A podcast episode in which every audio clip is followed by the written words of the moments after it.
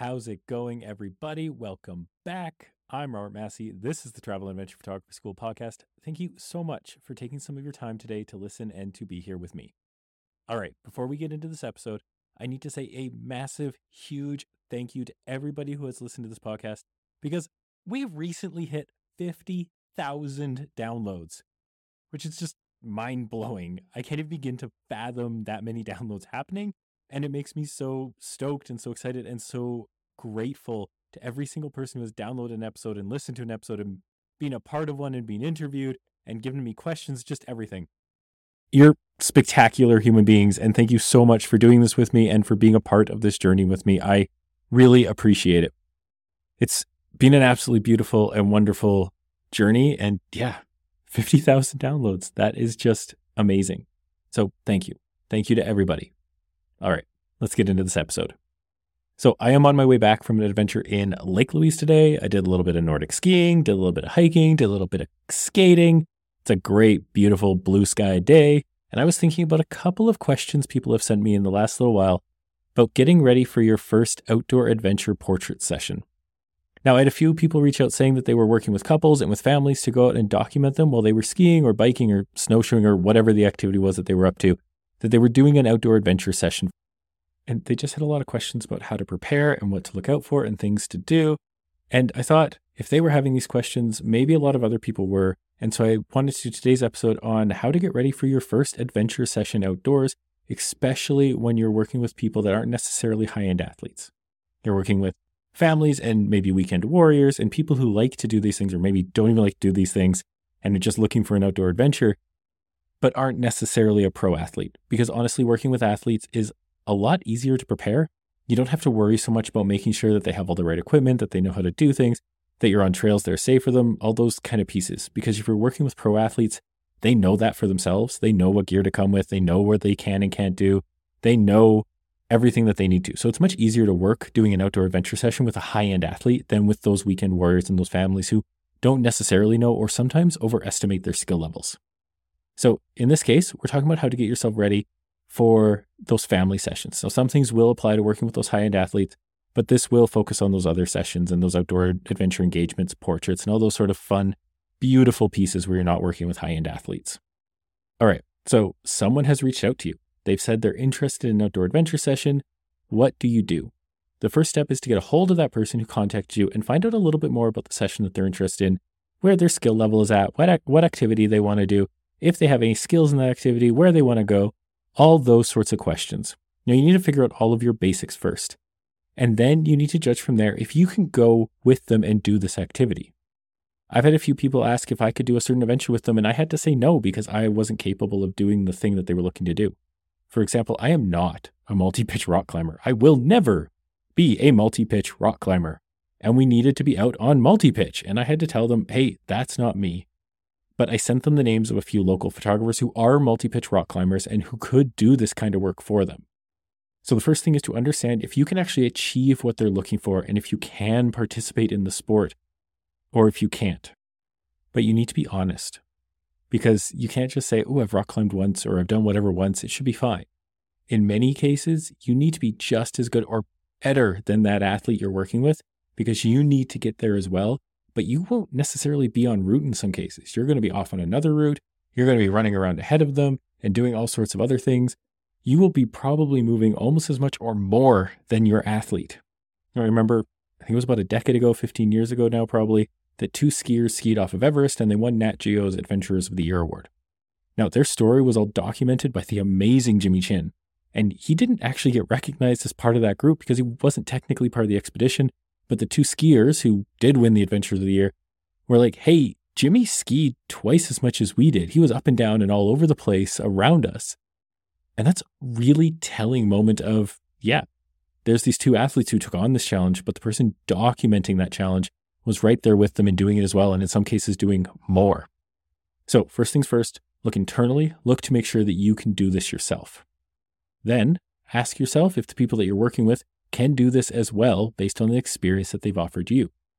Thankfully, I've never had this happen, but I have had friends out here who people have contacted them. They're coming to the area. They've never hiked before.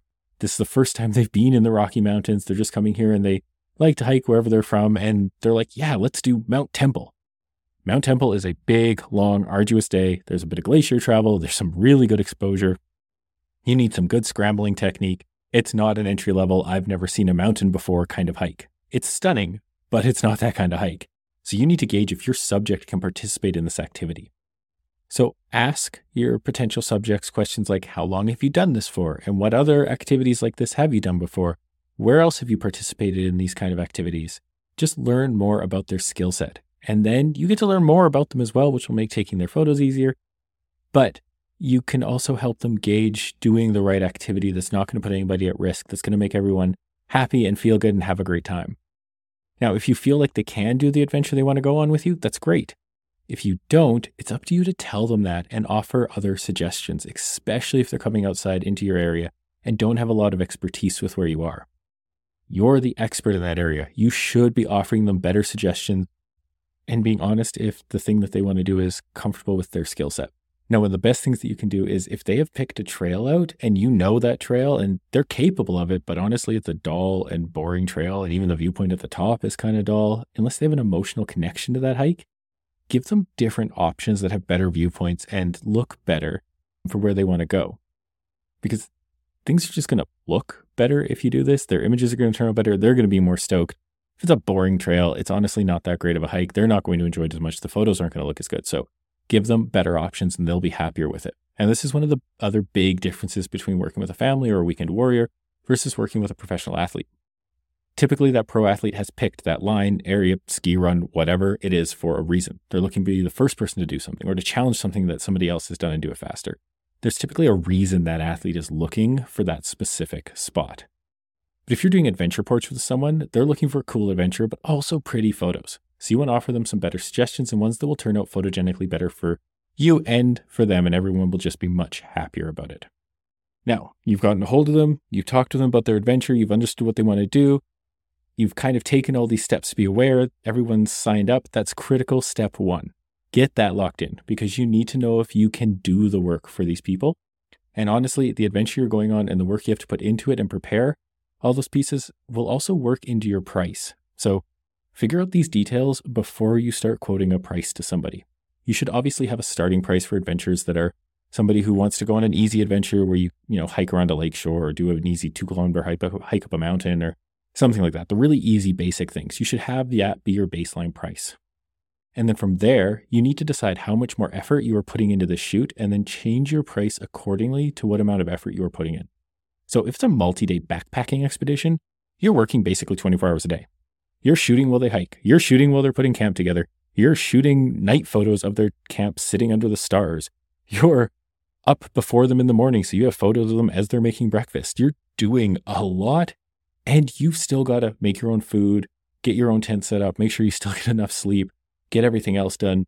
So if you're on a multi day shoot or a multi day expedition, you're going to be doing a ton of extra work than if it's just a couple hours around a lakeshore. Now, even if you're out for 12 hours in the mountains and you're doing something that's dangerous, you've still got to prep a little bit more gear, still be a little bit more prepared. That's still a lot more work than two hours around a lakeshore. Go and get that worked into your pricing as well. Now, talk price, lock that in, figure out a comfortable spot for everybody. And if you still want to move forward, happy. You've got your first adventure couple worked out. And now we can get into the fun part because let's be honest, that other bit's not the fun part. It's super important to get all those dates and the logistics stuck aside, but now we can get into the better pieces. And it's time to start working on your mood board or a style board, but I prefer to call them mood boards because I don't see them as just the styling for the shoot. I see them as how you want the shoot to feel. So obviously, you're going to have your photographic style that you like to work with, whether it's moody, light, airy, vibrant, whatever. You're going to have a style that works for you and the people that are hiring you because they like that style. So keep that style there for sure. But you need to build this mood board out for the shoot to understand how they want to look and feel during your photo shoot. So, mood boards should include some example poses, some outfits, and some ideas for what they should wear and what they should bring with them, potential expressions and feelings you want to express. Because your style, while it should still be there, should also be able to be expressed across an emotional spectrum. So, whether somebody is happy or sad or exuberant or non committal or anything, your style should work but it should be able to be expressed across an emotional realm. Now, start by building your mood board based off of your previous conversations with your subjects, But once you have something built out, send it off to them, talk with them about it, and make sure that they are happy with the direction that this is going. This is your collaboration space. This is making sure that what you envision for their shoot is what they envision for their shoot, and you are connected before you ever even get on the trail. So when you're doing portraits with somebody, typically it's great. Like they want to look good in their portrait. So they might have slightly different changes in expression and things, but really the idea is make you look really, really good. But when you're working with an athlete, they might want something very specific and a little different. They might not want to look incredibly pretty during the shoot or incredibly handsome or whatever. They might want to look like they're working hard and there's chalk on their face and all those sorts of things. Or conversely, they want to look amazing and perfect while they're out rock climbing and they don't want any of that chalk on their face. Who knows? So you need to talk to your subject, figure it out, and put your mood board together based on that. Now, I've had a couple of mood board programs, specific ones that are made for mood boards, but if you don't have anything like that and you don't want to pay for anything like that, Pinterest works incredibly well for building out mood boards. It's a great resource. You can pin basically anything onto those boards and it's free and pretty much anyone can access it. So if you're just starting out, you're just starting to build out mood boards and figure it out, I'd suggest just starting out with Pinterest. You can also build out a Google Doc with screenshots and formatting and all those other things, but I find Pinterest just to be simpler and cleaner to organize. All right, that's your mood board. And you're going to keep refining the mood board as you go along. So once you build it once, it's not done. I want you to keep thinking about it and building it and processing little pieces and adding little things as you find new poses and think about stuff. So keep building upon it. This isn't just set and over with. So but your mood board, it's built, it's going. It's time to move on to the next phase location scouting and thinking about location scouting. So, location scouting is precisely what it sounds like it's going out and it's scouting a location so that you know the shape that it's in, the condition that it's in, and the viewpoints that are out there for you to work with. So, I know a lot of the trails in this area, especially a lot of the classic trails, but I couldn't tell you off the top of my head exactly where I want to stop for each type of photo and where certain pieces will look good and where I want subjects to walk into images and stand. And it could depend on what type of images I'm going to take. So I like to go back and re scout a location with my new photo shoot in mind, with how I am thinking about this new photo shoot. Because it really does depend on what activity that they're doing, what activity we're doing together. So, and then while I'm out doing this location scouting, I will go off and mark off points either on a map or on Google Maps or anywhere that I might have access to it while we're actually out in the field so that I am not constantly guessing about where I need to stop for my next shoot. So this takes a lot of that extra brain power out of going like, oh, I think it's up here. Oh, I think it's up here. Oh, it's around that next corner. It takes that guessing out around what's coming next. And if you take that extra work out of your head, you'll have a lot more room for creativity. So go on a pre-scout, walk the area, make sure it's in good shape, because location scouting isn't just critical for looking for viewpoints like we just talked about, but you can also find things about potential hazards and dangers. So if a tree's fallen on the trail and you're working with someone who might not be able to get up and over that tree, that trail might not work for you. And If you don't encounter that until the day of, and you knew beforehand, you can ruin your subject's day. And all of a sudden, you have to do another photo shoot and you have to figure out where you're going. So go out, look for these potential hazards as well. Now, if you have the time, scout a second or third location as well. If you don't have the time for that, at least look around for a second or third location. Because it's great to have a backup plan. Because who knows? You might show up at the trailhead and there's been a bear sighting, so you can't go on it or it's unsafe for another reason, or it gets closed because part of the trail washed out, or the parking lot's full. Who knows? There are any number of reasons that you might not be able to get onto whatever trail you were looking at working on that day. And you need to be able to right away tell that person that you're working with, hey, this didn't work. This is why we can't be here. But there's a trail five minutes down the road. It's very similar. It's got views like this. Let's do this one instead, or we can do this one or this one. And you can offer them a plethora of other options right away. So the day doesn't start going downhill really quickly. All right, now you want to build in your backup plans. So think about can this shoot and will this shoot happen regardless of the weather, unless there's, you know, severe thunderstorms, massive blizzard, whatever, whatever extreme weather might hit you. Is this happening even if it's raining and snowing? Is there anything that's odd or does it have to be crystal blue skies for what you're looking for? What will that mood entail and what will you still go out and achieve in that activity if the weather isn't ideal? I know I've done shoots where we've had to go back and reproduce images because we shot them on a gray day and they just don't work. So we were looking for fun, sunny biking, and it was gray and it was slightly rainy earlier, so the ground's a little wet and they didn't feel like fun in the sun kind of images. So we needed to go back and reshoot them. So, what's your backup plan? And what does that backup plan look like? What's your cutoff time for deciding on if the shoot goes ahead? What's your deciding time to turn around when the weather turns bad? All those sorts of factors that come into deciding if the shoot is actually going to happen. And then what do you do if the shoot doesn't happen? Do you have weather windows? Are you able to reschedule? Do you have indoor locations figured out? If I'm shooting an adventure elopement, I like to have a window of two days after the day they want to do it. So it's a three day window. They have their first day and then two backup days. Now, if these are critical images, they need to look a certain way and feel a certain way, and we can't do them on the day of for whatever reason, then we have two other days to make it happen. Now, this has to be worked out in conjunction with your subject and with the people that are hiring you to produce the shoot, but make sure that you talk to them about this. Make sure you put a plan into place around what's going to happen on that day if the weather's not ideal. On this planning note, also make sure that you have a plan for emergency communications. So if someone gets hurt, how are you going to get them out?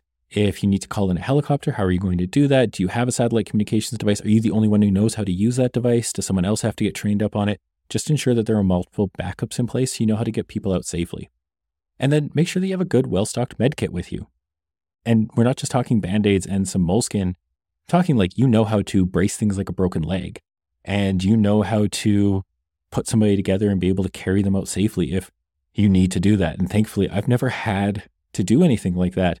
But my med kit is prepared for us to have to stay out overnight somewhere if that's a necessity. Because things like this happen in the mountains. We don't want them to, but we want to be able to survive it if it does happen. So take that into account as well with your planning. What type of medical needs are you going to meet out there? What is the risk of injury? And what type of injuries are you actually more likely to encounter while you're doing this activity? All right, now it's time to build out one of the most critical pieces of your production, which is your shot list. So your shot list is critical so that you're not forgetting anything on the day of the shoot. So in the excitement of shooting, things can kind of just go over your head and having something that you can turn back to and make sure you are getting what you need can really help calm and center the day.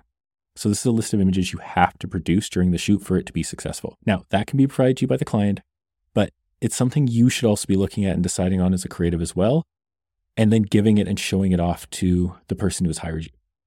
Because they've hired you for your creative input, they've hired you because you know what you're doing, and so providing them with insights into that is is an important part of doing your job properly. Now, there are a large number of ways to build shot lists. I like to have mine built in a particular way. Find out what works for you. But the way I like to build mine is based on timings of where we are during the production.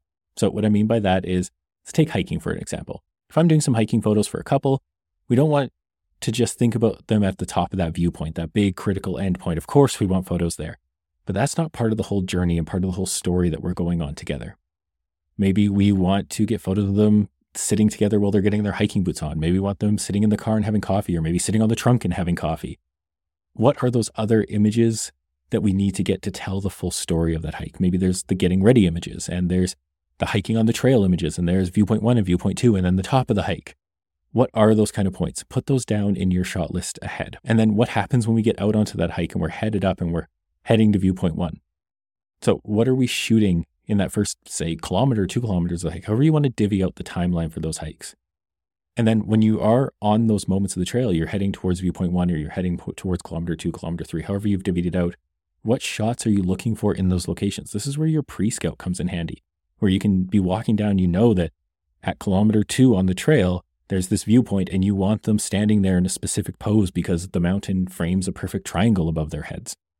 Or you know that at this point on the trail, it's a perfectly straight shot with a little mountain in the background, and you just want a photo them walking ahead of you on the trail. You'll know that because you've done your pre scout, and then you'll know that you want to do that because you've worked it into your shot list. And as you stop at each viewpoint, you can stop and review and be like, yeah, we got that. Yeah, we got that. Yeah, we're telling the story that we need to tell to be able to build towards the climactic viewpoint at the end. Now, what this really does is it saves you basically playing around in the field and not being sure what will work and what won't work and kind of feeling some things flow through you. Now, this gives you a really solid foundation for creating images. Of course, leave some room for creativity and being able to produce something spontaneously, but it's important for you to have these critical shots in mind because this is also going to stop you from repeating images. Let's say that there's three viewpoints on this hike, and at each viewpoint, you do the same five poses because those are the ones that are in your head and you're exhausted from hiking. And you don't really know what else to do. And all of a sudden, you get back and you're looking in front of your computer and you realize you've only given them five images. Yes, the background's different, but really, the photos aren't that different because you pose them in the exact same way, just with a different background. So, this should help prevent that from happening because you are setting up specific shots in each location. So, you should at least have some good things to give to this couple. Now, the other thing this is going to do is this is going to help you stay on time and on track, which is critical during these moments. You'll find, you know, shooting on a lakeshore, shooting somewhere where you're really close to your critical viewpoint, it's not really too bad if you spend a little bit of extra time in one spot taking some photos. But on a hike, if you've set aside about six hours on a hike that you know should normally only take four, that gives you two hours for stopping and taking photos, getting food and water, all those other break pieces that you need, you don't want to suddenly realize that you got to viewpoint one and you've been there for an hour. And that was because you were trying all these different poses and you're seeing how all these things feel and all these different pieces kind of mold together. And all of a sudden you've been there an hour and you weren't ready to move on. Now, if you have your shot list figured out for that location, you should know I can move through these shots. It's going to take me 20 minutes to move through these. We're going to feel around. That gives us like five, 10 minute buffer window to just kind of screw around and have a little fun and creativity. Then we're done.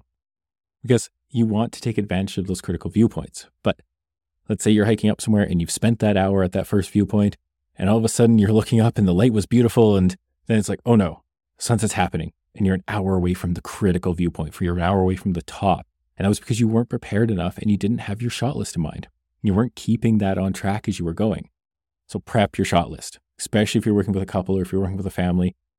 They really need to be kept on track as you're doing this. They're relying on you to guide them through this experience. So keep them on track, keep that shot list going, make sure you get to that top critical viewpoint and you aren't suddenly getting off track with all these other beautiful, spectacular spots. All right. Now, the last thing that you really want to work out with your models is to have one last conversation with their subjects and make sure that they're on board with everything. They have their wardrobe figured out. They've got good examples for the poses and they're happy with them. They've got examples of the type of shots and the mood board is on track. Everything is just feeling right and ready and they're good to go for the adventure. Now, this should be done a few days before just in case stuff really has to change. But make sure to reconnect with them and make sure everything is on track.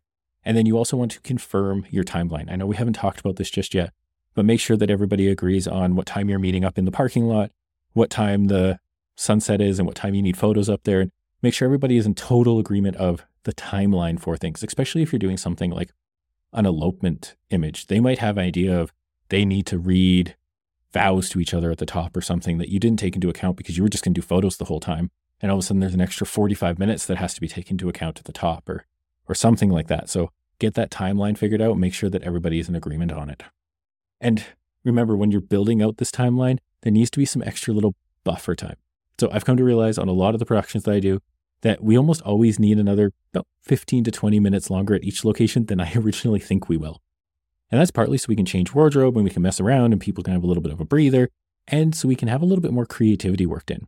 So if I think something's going to take an hour to produce, then I'll typically give us an hour and 20 minutes in that location. And there's nothing wrong with giving yourself a little extra time. Yes, it means you're probably going to be out on the trail a little longer. Yes, it means that they're going to be out on the trail a little longer with you. But what that also means is that you can move a little slower. You aren't rushing through poses. You have a chance to inspire some creativity. People can actually stop to take in the views and have some water and have some food breaks. And if you happen to get to that climactic final viewpoint an hour before sunset or an hour before sunrise or whatever your timeline is, that's fine. There's nothing wrong with being there early. The problem comes when you get there late. So when you're building out your timeline, give yourself some extra buffer zones and make sure that you're going to hit that critical moment when it actually happens. All right, I'm not going to talk much about gear in here primarily because that's going to change dramatically based on your style, what you're doing, the activity you're doing, everything. But I will say that around the gear, make sure that you have everything charged up, make sure everything is cleaned and ready to go before you get on the trail. And that goes for your adventure equipment as well. So if you're going to be going on a biking trip with your subjects, make sure your bike is tuned. Make sure your chain is cleaned and ready to go. Make sure your brakes and everything else are working. Make sure that you're not running around the morning of trying to find your helmet and your bike light or any of those other things. Because it's critical to not just have a working camera, obviously that's critical, but it's also critical that you can actually be a part of the activity and you're not the weak chain in this kind of sense where it's your bike that's falling apart or it's you that's having an issue because you don't want to impede on their adventure while you're out there doing it. Because you are an athlete in this situation. You are doing these things. So if you're going rock climbing with them, you also need to have all of your rock climbing gear and all of your camera gear. And honestly, all of your stuff as a producer. So that med kit, maybe some extra food, a little bit of extra water. These are all the pieces that go into this as well. So you're not just wearing one hat when you're doing this as a photographer, you're wearing two, sometimes three, because you're the photographer, you're an athlete, and you're helping produce these images. So you need to make sure that you are really prepared. Now, I have a terrible memory, and I need to have everything laid out directly in front of me so I can see it all before I put it into a backpack. And I've created little checklists just to make sure that I know, depending on the type of shoot that I'm going on, that I have everything that I need.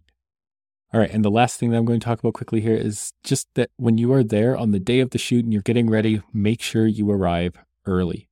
You want to be in that parking lot before your subject. So if you know that it's going to take you 40 minutes to get to that trailhead, give yourself 60 minutes to get there. And if you're waiting around for 10 minutes, that's totally fine.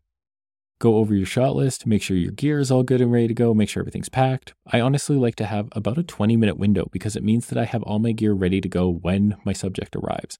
I don't have to worry about trying to find things or hunt things down or make sure everything's good to go. Well, I am also trying to talk to them about how they are doing and what's going on, and maybe getting some photos while they're trying to tie on their shoes or getting their coffee or doing anything else. And it also means that I'm not delaying the production because I'm ready when they get there. So I'm ready to start work as soon as they show up. And that typically means an extra 20 to 30 minutes before they get there.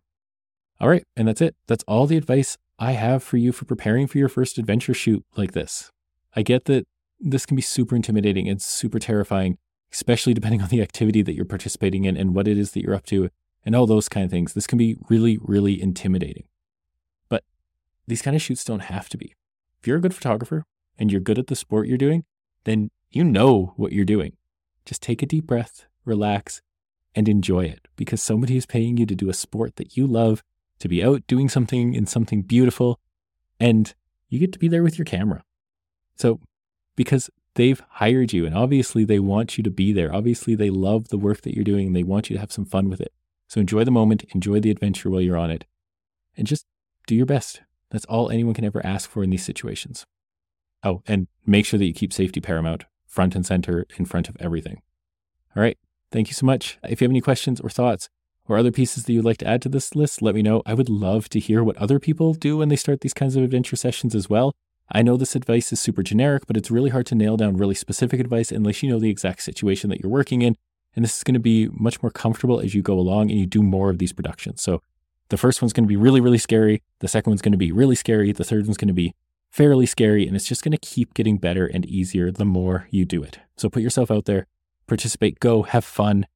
And yeah, thank you so much for being here. If you do have any feedback for me, find me on Instagram, Robert Massey Photography. Find me online at robertmasseyphotography.ca. And thank you so much for being here and for taking some of your valuable time to listen. Bye for now.